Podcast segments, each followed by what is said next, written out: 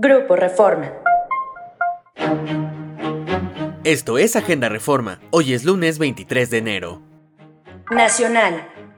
Matan a dos niños y cuatro adultos en balacera en Veracruz. Una balacera dejó este domingo un saldo de seis personas asesinadas, entre ellos se reporta a dos menores de edad, en el puerto de Veracruz, de acuerdo con información policiaca.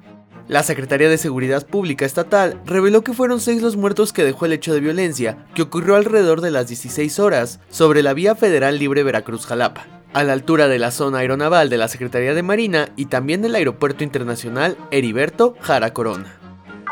Renuncia alcaldesa en San Luis Potosí a 17 días de tomar cargo. Edna Yuridia del Carmen Medina Flores, alcaldesa sustituta de Santa María del Río en San Luis Potosí, renunció a 17 días de tomar el cargo luego de acusar amenazas y una campaña de desprestigio en su contra. Ya no quiero más amenazas de muerte hacia mi familia y mi persona, dijo Medina Flores en una publicación a través de su página de Facebook.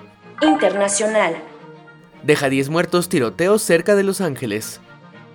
Un hombre armado mató a 10 personas e hirió a otras 10 en un club de baile de salón del área de Los Ángeles, después de la celebración del Año Nuevo Lunar, lo que desencadenó una búsqueda del sospechoso en el quinto asesinato masivo en los Estados Unidos este mes. El capitán Andrew Mayer del Departamento del Sheriff de Los Ángeles dijo que los heridos fueron trasladados a hospitales y sus condiciones van de estables a críticas. Informó que las 10 personas murieron en la escena en la ciudad de Monterey Park. Esto fue Agenda Reforma. Yo soy Santiago Aguileta. Encuentra toda la información en la descripción y en reforma.com. Síguenos en las diferentes plataformas de Grupo Reforma.